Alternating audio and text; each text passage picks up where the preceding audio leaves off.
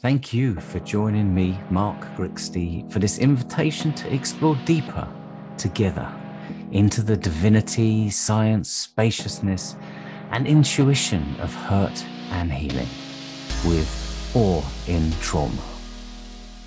Hello, David, and welcome. Uh, lovely to have you join me for this episode of Awe in Trauma. A frequent guest on the show, so great to have you back. My pleasure indeed, Mark. Yeah. So it's always great just to be able to unpack and explore all things with you. Frequent listeners will know that you are the founder and developer of Brain Spotting Therapy, um, which is quite phenomenal. And um, we, we also have done some episodes exploring that into some depth. So I think today we were going to look at where we are in terms of right now. Where is brain spotting in relation to the neuro experiential model and these exciting developments that are in evolution at the moment. So um, yeah, uh, maybe it'd be Mm-hmm. nice to get a sense of where did this idea come from, the experiential model, and, and how long has it been around? Uh, well, actually, I was sort of playing around with brain spotting before I I discovered it, and and I've been this neuro experiential model is just an articulation of my experience as a therapist right from the beginning, and uh, as as a senior therapist, being able to reflect back on my own course and my own trajectory, and uh, I realized, uh, and it was about three three and a half years ago that I came out. I started to really come out with it formally, gave it a name, a conceptualization, and it's it it it grows ev- every day. But I realized that without knowing it, that that what I was doing had very little to as a brain spotting therapist, which is a therapist, had little to do with the language and the conceptualization that I was using, that everybody else was using, and that I was sort of uh, ushered into and inculcated into from the beginning of my career. A lot of the language and conceptualizations have actually turned over in these four decades that I've been a therapist. So it's interesting that uh, whatever it, it is, it never stays the way it is, but we don't even talk about that. You know, uh, when I was studying psycho psychoanalytic theory and practice, uh, at the time it was the American School of Ego Psychology, which was uh, Hartmann, Kris, Loewenstein, uh, Mahler, Jacobson, and so on. And that's that in in that sub frame, you know that that and Edding and Kernberg and Kohut. That was the stuff, and of course we went back to Winnicott and um, you know the the British School of, of Ego Psychology, uh, Fairbairn, etc. But that's gone now. You know, it's not gone. I mean that that circle still exists, but it's kind of shrunk and sort of uh, slid over to the side. But um, and all the conceptualizations from that, you know, everything about attachment I was studying back in the 70s and 80s. Okay. Much more deeply than it's being studied right now you know now attachment like so many things is part of uh, pop culture you know but um so so anyhow um I, I through my four decades as a therapist i observed so many facts come and go so much language come and go but it's like we're we're so hypnotized into the fact that the concepts and the language that we use now is what it is. It's what it's always been. It's what it always will be. Instead of the fact that it's it's fluid um, uh, and evolutionary, uh, but we've kind of gotten stuck on this thing of evidence based practice and diagnosis based practice, which are not exactly the same, but they're they're sort of interlinked. Um, and uh, and I realized that was going on with my clients in front of me had uh, like virtually nothing to do with this. The whole CBT, um, uh, I won't say a takeover of, of evidence based because it, it really was sort of where it came from. You know, maybe two to three percent relevant to what I was experiencing with my clients. And again, as a leader, as the head of brain spotting and a leader in the field, I recognized this isn't just for me. This is for like all of all of my compatriots. And so I decided I was going to come out with new conceptualization, new language, okay, that was practice based, okay, as well as scientific, but not not the narrow science of um, uh, single vari- variable replicability studies, but the science neuroscience and the and and on a larger way the science the sciences of the universe. So, uh, so I mean, I was in process without lo- with that long before I even knew it. But but I realized at a certain point, um, uh, and this is this is personal. Um, you know, my my creation of brain spotting and my development of brain spotting and developing it as a therapy modality and as a uh, as a teaching modality, uh, going back 20 years, and then you know from there, uh, I realized that at this stage, 20 years later, well, at that point it's maybe 17 years later, I had a lot more to offer that I wanted to make sure that I brought out there, and um, uh, so I probably six months before the uh, the conference, our our 2021 conference, uh, I I started to write about it. I started to put it down on paper, and uh, um, I have been amazed that in the brain spotting community, that those who've been exposed to it have adopted it almost immediately, mm-hmm. and uh, I have a knack for giving names to things or for developing language, so calling it neuro experiential. You know, people are doing that like it's been around forever. You know, when it's really, really very new. Um, but I want to just bring one more one more thing out. I mean, puzzle pieces just fall into place for me, and the idea of brain spotting as a developmental model, as opposed to a top down diagnosis model. You know, uh, and of course, the tip, the giveaway about diagnoses is that they all end with disorder, which says it's it's another way of saying this is not a developmental model. Okay, this is a model. This is a pathology based model, and this is a top down model. We're going to look at the at the the person and the system and the experience, you know, from the top down. It's a small change, but for me, it's a big change.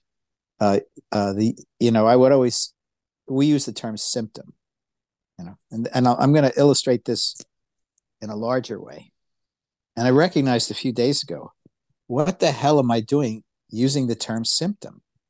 Okay. Symptoms are, are what people have who are sick.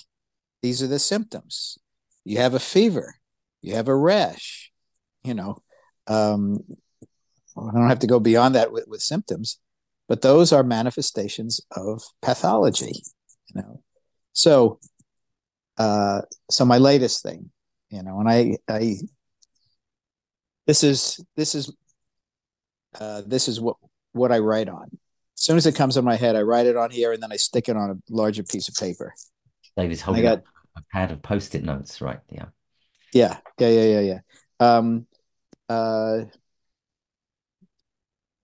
instead of calling using the term symptom in the neuro experiential model, we're go- I'm going to propose using the term manifestation. Okay.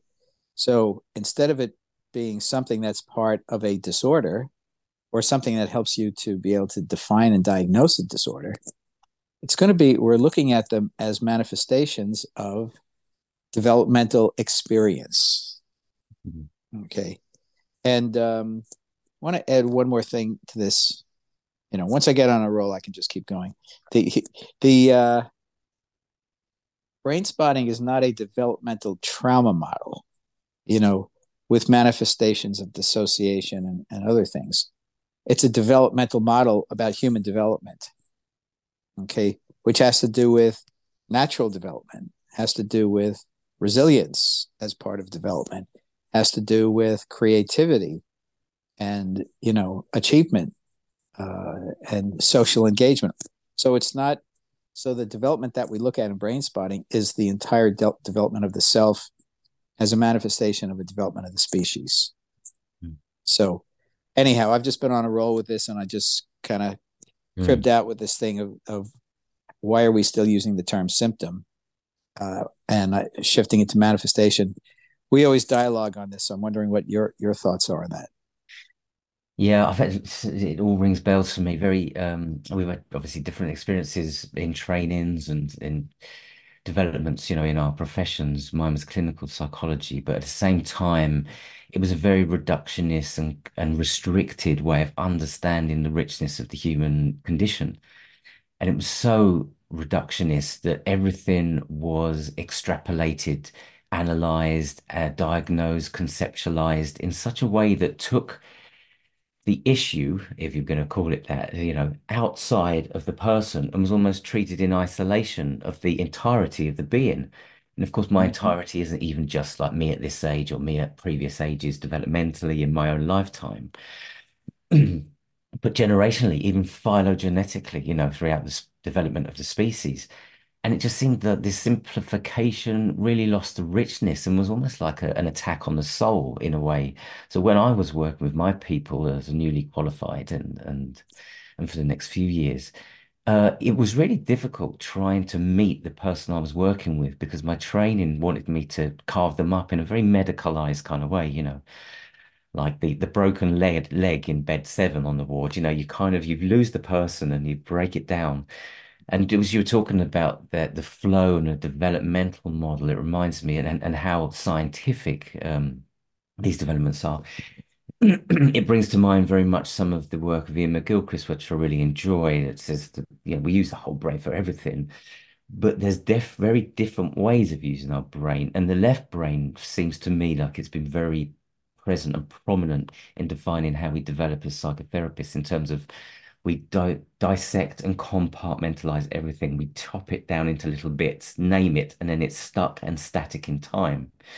Whereas McGilchrist mm -hmm. says in our more in our right brain function, it's not what's happening. We look at how things are happening. And there's a, there's a lovely difference in a term there, not what's going on for someone, but how is it going on for someone. And then he mm-hmm. says, rather than things being broken down and conceptualized in a static way, everything's in flux and flow.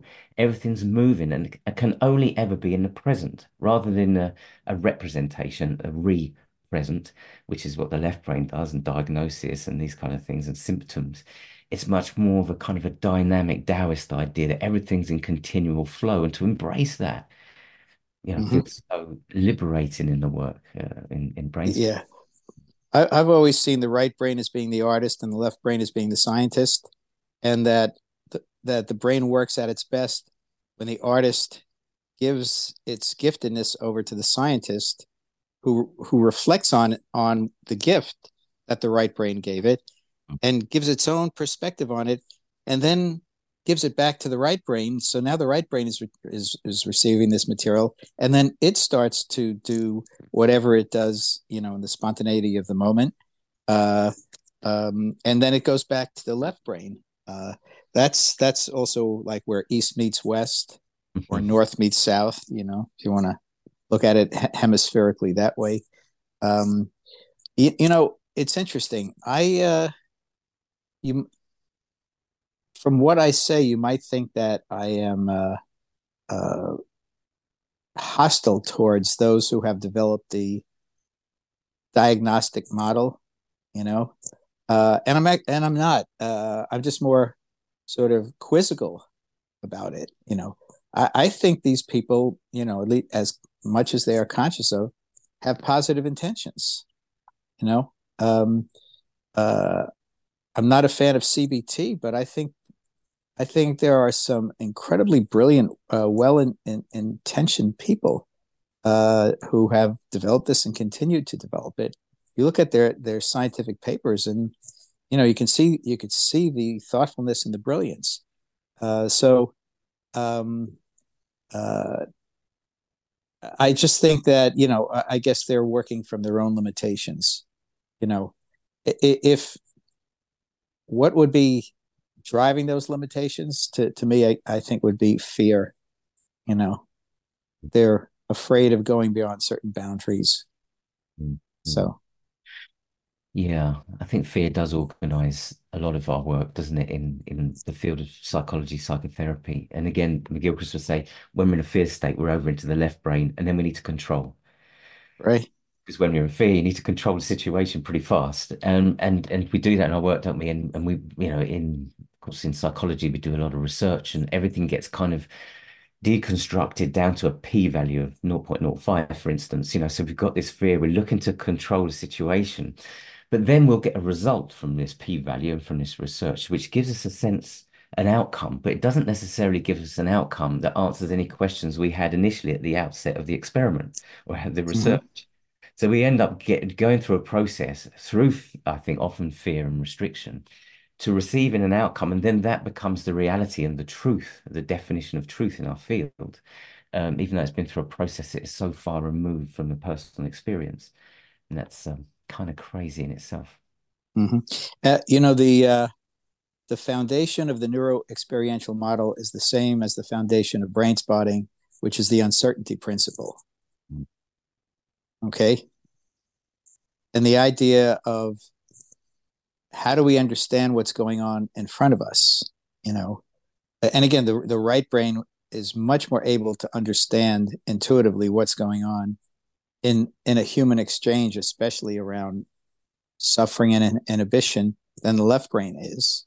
Mm. Um, in fact, I think uh, probably the right brain only understands uncertainty, and the left brain, unless it's educated, you know, in a loving, supportive way, tends to only understand certainty.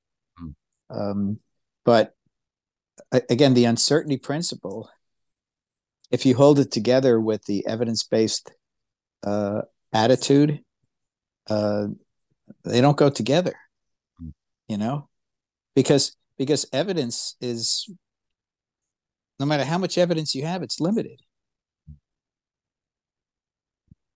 And I, I have I have larger goals in bringing out and, and evolving this neuro experiential model and having other people start to develop it with me and spin it off in other directions.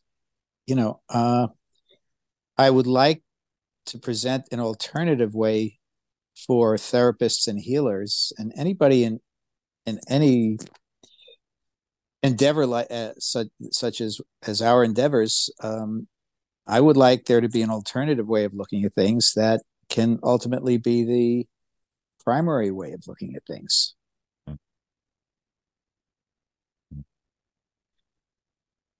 Yeah, well, that's interesting. That's like, um, well, I suppose what I refer to as the ontology of attention. You know, how we look at something changes what comes into manifestation. Mm-hmm. Interesting talk about certainty and uncertainty there. Again, I've called on McGilchrist brain brain um, neuroscience to talk about the, the the right brain is continually in life, so it's in flow, so it's uncertain because everything's unpacking and unraveling at once. And when when uh, he was working in certain wards, and I think Oliver Sacks wrote about this famously as well, working in certain wards with people with the sort of right brain lesions, so just operating predominantly with the left brain the level of confabulation was immense. So you go in and you say to a patient, uh, how's your arm today? Well, they'd look at their own arm and say to the doctor, that's not my arm. The doctor, yeah, sure it is. Look, it's attached to you. No, that's definitely not my arm because they couldn't feel it. And then the confabulation kicks in. You have to, left brain has to find certainty at its peril otherwise. So then the response will be like, oh, my mum came to visit me early this morning. She must have left her arm here. That's what it is. Right. Right. Well, well, I eh, part of the neuroexperiential model is that I call it the neocortex. We're talking, you know, same thing. Yeah. That without a constant flow of information from the subcortex, that the neocortex has nothing to work with. Okay. If you want to determine how many slices there are of a pie, okay, the neocortex looks at the pie and can't determine how many how many slices there are to it unless it counts one, two, three, four, five, six, or seven, eight. Okay. And and even that, that's that's the neocortex trying to give itself some information.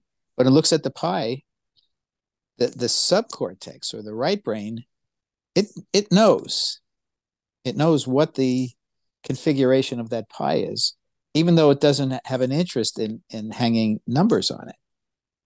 You know, um, just like the subcortex or the the right brain looks at its environment, its inner environment, its outer environment, its relationships, the community, and all this.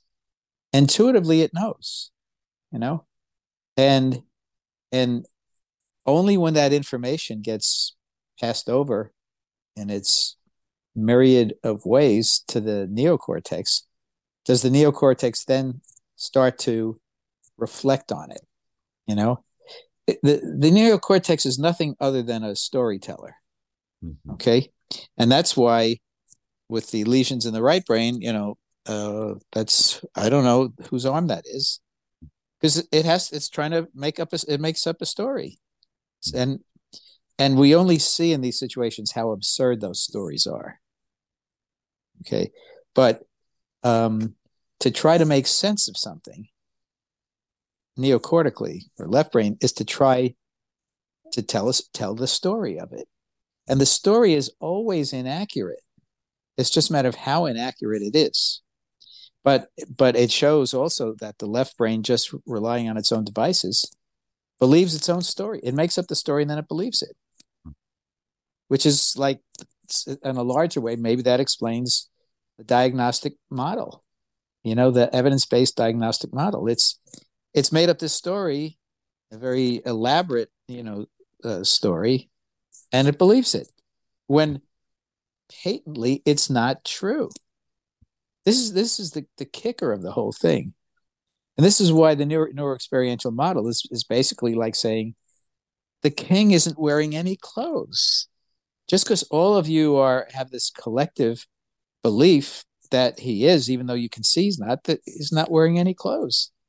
Client comes into you, okay, and starts to talk about whatever they want to work on, okay, if you have a template of how to do it, okay, and you and you work with, you know, um, targets and protocols and all these sort of things, you're immediately reframing whatever the client is bringing in through your own template and and only if you have been really programmed, will you believe that in its entirety? You know, because it can't be. On uh, you know, I lo- I love the term face validity. You know, on the face of it, you know, it's it's like, you know, if a person comes in and they happen to be missing an arm, well, face validity tells you that something happened that caused them to lose a limb or to ne- never have it in the first place. But some researchers could prove that the arm is there. you know, just like that that uh, fallacious uh, uh, left brain we, we were talking about. Um, but it's obvious. It, it's you see, you have to be so programmed that when the client starts to go in a different direction than you were expecting or than you were guiding, you have to be so programmed to to not recognize well something's happening. Okay, I'm trying to do this, but they're trying to do that part of the program is is that is that clients uh, become non-compliant, which actually they are. But non-compliance, you know, can be like uh, Gandhi, you know, refusing to go along with uh, British rule. Hmm. You know, uh, it's so obvious. And and what in our trainings in brain spotting, and we we guide the therapist to sit there and not say anything and totally take in whatever the client says and follow them wherever they go. And when you do that, it's like, you know, it's the beginning of of dispelling this this myth, this programming. Yeah, and when that happens, and I know that's going to sound strange to a lot of listeners to sit there and not say anything. When you've been in that process and you're working with someone in that way, it's apparent that there's, there may be few, if any, other times in their lives that they've had that experience to sit with another human in complete trust and where we're completely following them wherever they go. It's a really liberating and exciting journey when that happens. Mm-hmm. And the therapist probably had never had that experience themselves. So mm-hmm. how could they conceptualize being able to provide it for another person? I always say in every training, and you know, people look to me, I'm the discoverer and developer of brain spotting, I'm the expert, whatever people want to look at me as. I always say, I am surprised many times every session. And uh, whenever I have thought something is something, you know, and I step in with it, I find out 100% of the time I'm wrong. Hmm. You know, people like, you know, well, how could the expert, you know, never get it right? Well, it's because, you know, the system is so impossibly complex and unknowable. I just want to throw in another thing here. Um, as far as how we understand the brain right now, we understand a thousand times more about the brain than we did 50 years ago. So we think that we know a lot about the brain. Well, we used to know like, you know, one billionth. You know, we don't even know one millionth, one millionth now. You know, let's say it's one. For the most part, we don't understand the brain. The brain scientists, you know, we think that they know all the stuff about the brain. Well, none of them can agree with each other anyhow. So, so how could how could there be some sort of um, unified understanding of the brain. But I think we get hung up on brain structures that this is what happens in the hippocampus, and this is what happens in the amygdala, and this is what happens in the basal ganglia, and this is what happens, you know, um, in the, uh, uh, um, you know, whatever parts of the brain. Yeah. You know, that's like looking at all the different parts of an automobile, including the different parts of the engine, and thinking, well, this is what happens, you know, in the any spark plugs in, in the ignition system. Well, if but it only works in terms of of the entirety of the automobile, which is a very ridiculously simple simplified, you know, uh, metaphor for for the brain and the whole and the brain doesn't uh, uh, totally operates with the rest of the body. Mm. Um, uh, they, they, I read an article recently that was talking about how the skeletal system has a way of holding trauma. Okay, I'll have to find that article and send it to you. Um, you know, so pro- on some level, the nervous, the brain and the nervous system is com- is communicating to the skeletal system. You know, we would we think of fascia you know well that's you know connective that's living that's moving oh the, the bones yeah they're just you know they're just like uh, uh, pickup sticks you know? uh, so getting back to what i was saying uh, we can't find anything in the brain and you think if you have somebody go and have an mri or a cat scan that you'll be able to see where the trauma is in the brain where the dissociation is in the brain, where the parts are in the brain. No, you'll see a configuration of the brain. And by the way, and with MRIs, it just it's a slide. It's not the whole brain. It's just a, you know a one slice of, of, the, of the brain. Everything is in the entire brain. You know, the brain is holographic. The brain is quantum. You know, before quantum science, you know, uh, uh, physics and mechanics, physics was not linear, but it but it was limited to what we could p- perceive with our senses. But quantum mechanics has shown us that it doesn't work the way that it, there's no logic to it. It doesn't fit that left brain logic, and and the brain, I, I and and I think maybe it took us so long to understand the quantum because uh, at least maybe in in the West, is it probably in the East and other cultures they they understood it intuitively for thousands of years but it took us so long because we were looking at it from uh, from our our own limitations you know like the left brain can't really understand the quantum you know no matter how much you you say it you you referenced it earlier that when you look at something you change it yeah. and then when you look at away from it it changes again that makes absolutely no sense. Absolutely no sense. But it's part of science. Okay. What do you what do you think about all that stuff, Mark? Mhm. Yes, it's all um, very rich for me. Um, it, brings up a few things. There's a, there's a lovely phrase again. It's by McGilchrist. It says there are no parts to the brain. This is a, like a very beautiful neuroscientist, very well published. It says there are no parts of the brain, the hippocampus and the thalamus and the basal ganglia. There are no parts of the brain, only networks.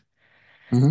There's an almost infinite array of networks in the brain itself, and then of course connecting into the other networks that we might have, whether they're um, body networks, uh, interpersonal networks, spiritual networks, you know, all of this array of, of networks is so rich we can't possibly touch it. And thinking about quantum, um, Paolo Rovelli, uh, lovely quantum physicist who writes beautifully, says for all of his years of studying in the quantum um, world of physics and things, he realized there there are no objects. There is no, and there's no thing. There's nothing. There's no thing.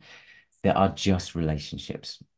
And until you understand that, which is a very right brain sort of phenomenon, until you understand that everything is going to seem compartmentalized and and dead in effect, rather than alive, interconnected, and real.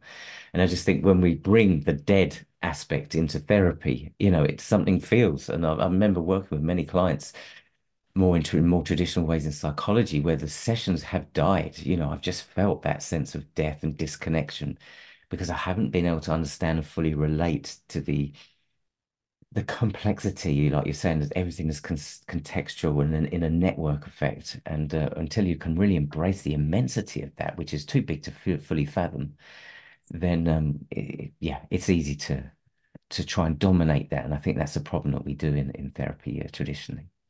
Mm-hmm. Mm-hmm. Um, you know, Freud had it right, I believe, when he when he used the model of free association as mm. a way of helping the client, you know, explore themselves and and find healing and so on. Mm. Uh, to be a little technical about it, you know, he said that that the um, that the analysand should be verbalizing whatever is coming to mind for them. When in brain spotting, um, you don't have to, you know, because again, that starts to make it come higher up in the system. Uh, but then he had this whole elaborate um, set of theories that were coming from the one of the most brilliant minds of the 20th century that uh, have a certainty aspect to them. You know and, and you can you can look at how people can begin to get there but somehow they they veer off to the side or they pull back. Um uh but i i think it's just you know it's a breath of fresh air for our field to recognize you know what we're talking about and mm-hmm. and it's funny even though it's right brain, it has a logic of its own. Mm-hmm. But but to to catch that logic, you have to recognize that the system is impossibly complex. Mm-hmm. Once you recognize that, then how can you try to figure it out? You can't. It makes no sense. It becomes illogical to try to figure out an, a, a system that is too complex to to know and it's always the system's always changing you know and the experience of whatever is happening is beyond words isn't it it's um we touched on it before black boxes it was funny you know many decades ago there was a, a french artist who did a picture drew a picture of a, a pipe the one like the one you smoke in fact one uh, holding one up here. Do a picture of a pipe, and he just wrote underneath "Sinner Puzzle Pipe." You know, it is not pipe. and everybody came and was outraged in the art gallery. What do you mean it's not a pipe? It was, it was just no man, just a picture of a pipe. So it's not a pipe. It's a representation of a pipe. The pipeness of pipe can never be anything other than what it is. Me doing a right. painting of a pipe is always going to be a secondary and an impoverished representation of the actuality of, of reality. Well, I'll I'm going to push that even further. You've heard me say that uh, that the brain simulates everything, so that if you're holding a pipe and I'm looking at it, my occipital cortex, you know, is simulating what that pipe appears to look like. But it's even that, you know, is just the simulation. It's not the pipeness. If you handed it over to me and I was holding at it, not only looking at it, but feeling it, the feeling of the pipe would be, again, something that would go through my thalamus and, you know, and other places and and would you'd have the simulation of what it feels like so you can't you know since we're simulating everything you know it's not even just the painting it's what our eyes and our fingers and you know ears and nose tell us you know? It's you know what what we're talking about is is it's not it's not arcane information. It's out there hmm. you know? But people just don't want to kind of put that together. At least in the west. I can't speak for the for in in the east or the southern hemispheres and all that you know and islands around the world because you know i assume that they're smarter than us. Yeah and yeah got some millennia to um head start on us as well in in many ways so that that's helpful. Right. So with with I mean there's you know these fascinating developments and discussions, and if we are not going to be you know completely pessimistic about therapy in in in the east or the west now, but you know in a way that we talk about it through a psychotherapeutic lens. Oh yeah, how I suppose you know the listener will be saying, well, how do we work more in tune with the immense and innate wisdom of the inner system. Considering, like say, if we are a brain, and I think we're probably much greater than that, but we're living in a black box and just relying on senses to make an interpretation of reality, and we're always constructing reality to some extent or another. So, if this is going on, how can therapy be more effective and with this neuro-experiential lens? Well, um,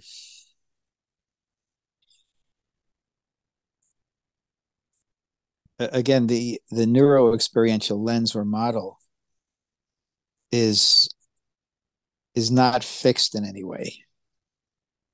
It it can't help itself but be evolving all the time. Um, you know um right you know i've developed the the core of brain spotting from the inside window, from the reflexes we see in people's eyes when they're activated, and that the outside window, the inside window, where person just feels it the most, the connection, the access the most, to the spontaneous gazes of gaze spotting, where people just kind of look, you know. And then I've evolved that into one eye and Z axis, Z axis, uh, and all kinds of permutations and combinations. Um, people think this is such when they study it this is such breakthrough stuff. This is such amazing stuff. And i laugh because to me it's so absolutely preliminary and elementary. So the idea of where we go from here is is to see the knowledge of brain spotting the wisdom of brain spotting as anything but fixed but as just just the gateway or the pathway to where we go next, or pathways from where we go next. Um, uh, in the last chapter of my book, I say brain spotting. The goal of brain spotting is to become defunct. You know, goal of brain spotting is for other models to come up that do as as much better than brain spotting does as brain spotting does to prior models. Um, so uh, it's it's always going to be it's meant to be evolving and changing. And sometimes finding out that our most cherished beliefs actually weren't true. And that's not only okay that's a good thing. And the reason it's a good thing just, there's a singular reason there's more than that there's a singular reason. And that reason is because we want to help people heal as best as possible you know, people, therapists, uh, because we're programmed, forgot that. You know, when you go into a session, you're not going in to do brain spotting, you're not going in to do IFS SE, uh, EMDR, CBT. You're going in to provide the best healing you can for those 45 to 60 minutes or whatever time it is. And it doesn't matter what it is. You know, I don't go in to do brain spotting. I go in sitting there trying to, on all levels, trying to optimize the person's healing for the time they're with me and then the time after me until they come again, if they do. Um, that's what this is all about. But the diagnostic model, you know, the, the pathological model, the evidence based model, um, is ant- antithetical to that. I don't give it, you know, I'd be happy if tomorrow brain spotting got blown out of the water by by therapy uh, Q QXP. I'd celebrate it. You know, that's what I'm looking for. Mm. You know, hmm. the brain spotting is not Coca-Cola. It's not Ford Motors, you know. It's not Apple. Mm. Okay, we're not looking to maximize our profits. You know, we're looking to promote and liberate healing. Mm. And again, that's central to the neuro experiential model. You know, you know, I'll just say a couple of things here. The neuro experiential model can and could and hopefully should be embraced by the larger field and then shaped and altered by the larger field. That's what it's intended for. Gaze spotting is one particular, one small but important part of brain spotting. That should be embraced by the entire field of therapy and healing. Um, it's and and people think, oh well, then I'm doing brain spotting. You're not doing brain spotting. You're observing what's happening in the natural environment. You know, noticing reflexes.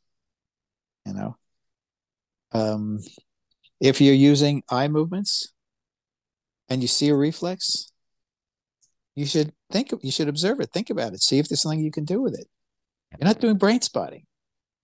All the components of brain spotting are not brain spotting. They're natural. They're natural in the in the human environment. Yes. So so uh, you know again it's like native peoples don't believe you can own the land any more than you can own own the air and the sky, you know, and the rivers and so on. Um, you can't that which comprises brain spotting. There's no ownership to it, although people inside and and outside of it assume that there is. Mm. A big joke, squeezing the lemon. This is this is the cosmic joke, squeezing the lemon. Okay, when you get to a zero, we say a zero is, isn't a zero until you squeeze it. Okay. Well, that's part of brain spotting. Why? Because the head of brain spotting noticed it, tried it, figured it out, and so on. It's not part of brain spotting. The idea that that there are dissociative barriers that even when it, it, it, a person feels like a zero, that there's more there and that there's ways of getting to and through those dissociative barriers. That's not brain spotting. There is, uh, you know, I'll say something crazy. There is no such thing as brain spotting. It's just a group of collected, harmonious, evolving ideas.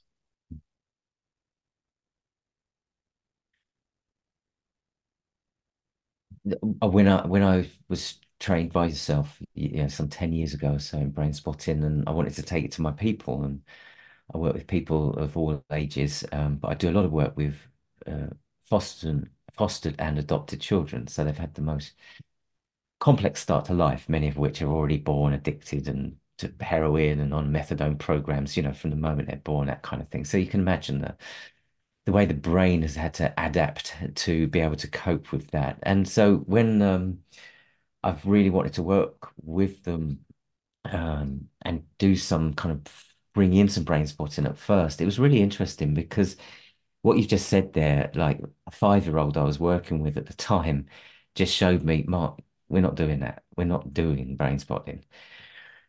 And so I had to learn just sort of thinking on my feet from doing it to being it in a way. It was almost like it was a model of framework within which I could hold the space within in a way that made it tolerable for that person to process whatever they needed to, but without me forcing it at their own level, at their own pace, and in their own way. Gone with the pointers, gone with the music, gone was half my room out the window with one particular child. You know, it was just all out the window. But that all was part, you know, I started to learn that's all part of the process, part of the expression. This is all part of the deep work that we're doing and from there on, you know, this real very fast and, and graphic lesson I had in not doing brain spotting, but kind of, you know, encapsulating it or embodying it in a way, or the values of it in a very mindful kind of way, um, were the, most liberating things, and still bring that into my work now and into the trainings that we do. So, so thank you for mentioning that. Yeah, yeah. Um, the clients are our teachers and our guides even if they're a five year old who's been through the foster care system. That kid is still brilliant. And if you set the right circumstances, they will start to direct you like this child did. And they will have an experience that they would have never had otherwise in their lifetime. Mm. And they are changed forever by that, even if it's hard to see, you know, Mm. It's it's interesting. It, it seems to open up avenues, and I'm interested because you've got so much experience in, in doing this work. And I've noticed over my 10 years, this really dropped down deeper and deeper. And it's something you touched on when we were lucky enough to have a, a phase four training recently um, uh, here. That over time, and this is going to sound a little bit, I don't know, metaphysical perhaps, but over time, what I found is I can really not control my client because I'm not trying to do that, but I can really kind of lean in deeper or pull back a little further into my presence and my awareness and my availability with somebody without saying or changing anything I'm doing or even non-verbal communication. There's ways of being able to kind of really feel into an energy, almost like an energetic connection in the, I don't know, the co-regulatory field with a client that can really, I found it's just profound. It's been really kind of meaningful. I'm still kind of working it out, but is this something that you've been exploring? Yeah, yeah, but it's it's not brain spotting. it's it's nature. Yeah. You know, uh the uncertainty principle guides us to be open to everything and anything. Yeah. Which is uh, unless you want to say brain, that's what brain spotting is, and you could argue that. Uh, I would say that goes way beyond brain spotting. Uh huh. You can't capture something like that with a name or a concept. Mm. And if you try to, you'll either fail or and realize it, or you'll fail and not realize it mm. and you'll think that you have captured the uncapturable. That would be a left brain error, I think, to do that. Classic. Classic. And then a further left brain error would be to study it, uh, you know, as so-called evidence. Yeah. Mm. Thinking of Her Heraclitus said a lovely um, phrase that everything both is and is not at the same time. So I'm hearing you saying that about brain spotting, something you've just developed, discovered, named, written about, and trained so many people in. But brain spotting both is and is not at the same time, I'm hearing. Yeah. Yeah. Uh, people who are trained in other models, unless they are extremely limited or totally programmable, will always furtively modify the method in the model. Mm-hmm. Okay. Usually, if they'll do anything, they'll make it more relational than it is or than it was intended to be.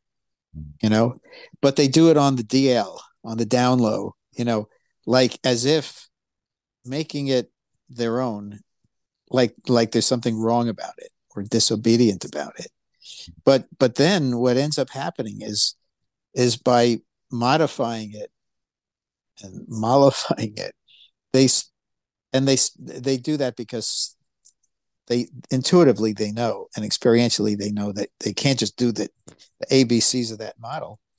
But then the effect that they get because they have modified it they then attribute back to the model, you know, without even realizing that what they did is not in the model or what they did is antithetical to the model. They still heap the praise on the model, um, which is again part of that, you know, insidious, uh, ever-present uh, programming that goes on. In brain spotting, you know, you've heard me say this countless times at the end of a training. I say, don't try to do it my way. Don't try to do it Mark's way. Find your own way of doing it. You know, which is a way of saying this isn't this isn't even a model. You know, this is a set of frames and perspectives that you you can't just do it as it's being handed to you because it's not being handed to you. you. Have to figure out what it is and what makes sense about it and how to do that. We're guiding people to do what other people uh, other people do secretly with other models. We're saying with brain spotting, it's not only okay to do it, you should be modifying this. That's that's very neuro experiential, by the way. Mm. Mm. And that's interesting from a, a, kind of Western attachment perspective. You might be looking at whether this is almost like a, an area where a therapist is skilled enough that there's this kind of level that we might equate to teenage years of separation, individuation, where you've got some of the fundamentals, a rudimentary sense of what it's like being on his planet, and then to start experimenting with it and you know doing your own, uh, looking at the feedback to you know, to inform your own uh, judgment on these things. Yeah, well, what teenagers are skeptical, you know, it's it's so uh, adolescently developmental to not believe something just because the adults in the adult world is telling it to you. And that's what the experimentation to a great extent is for in, in adolescing is the idea of finding out whether what is being told to you is true or not and what ways it is and what ways it isn't you know so uh you know that's that's a very interesting you know analogy for uh, you know for trying to find your own way. And and the other thing with brain spotting is we say not only make it your own and do it your own way, it's you're going to be evolving with it as long as you're doing it. So that no matter what how you make it your own, that cannot and will never be static. It will always be fluid. That I mean, yes, there are some models that put this forward. They're more Buddhist, you know, oriented models or um, you know, other things like that. But you never hear this in a model that comes from the West.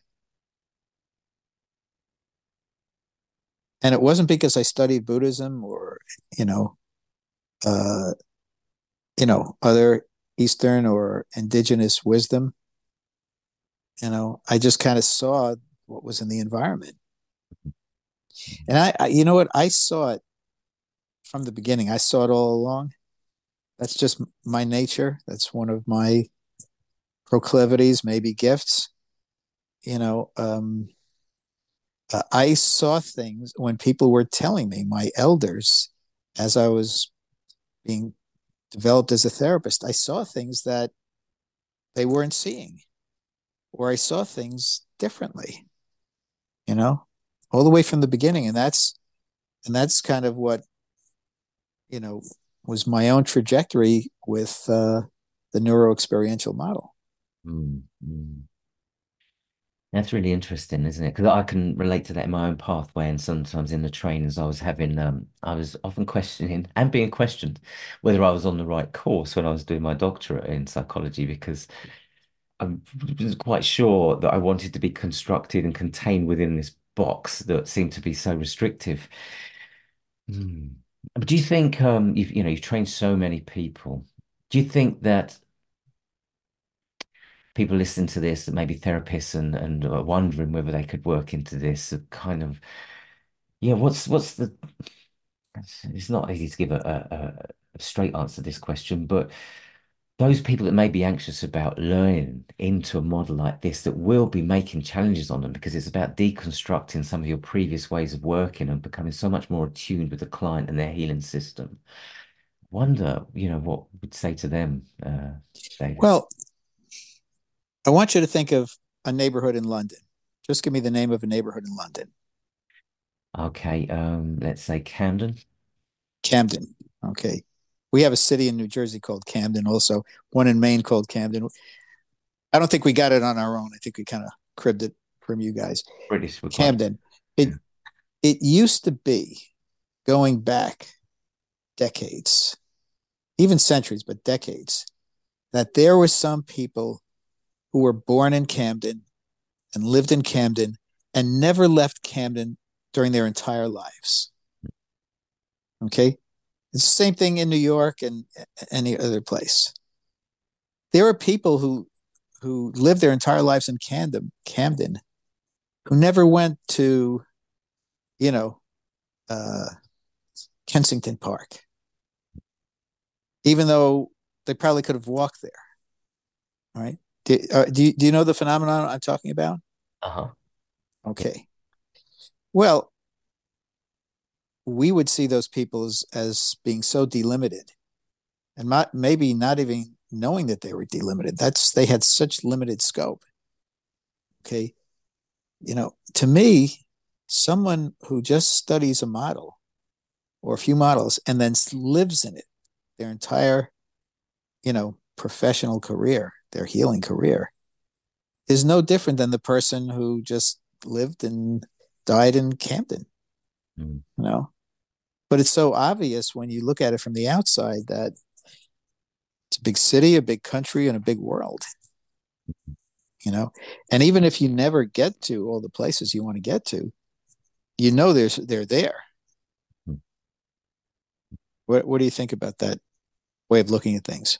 Yeah, it brings up another quote. I keep finding these quotes in my head today with talking to you. There was there's something about it's it's the change we can't see that really really tether us. It's the change we can't see that really tether us. You know that that inability to even know that we've restricted ourselves so much so that we can't see beyond, you know, the very small parameters of of, of our of our world. Mm-hmm. Uh, so hopefully this podcast in a way, you know, it will in itself be a way to be able to look wider, you know, into this kind of phenomena that you've been describing beautifully, David. Yeah.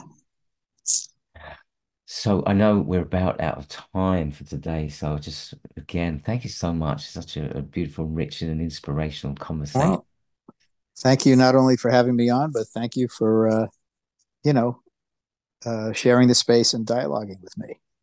Absolutely wonderful. Thanks, David, and look forward to speaking to you again soon. Let's let's do it again. Well, I hope you enjoyed listening to that episode.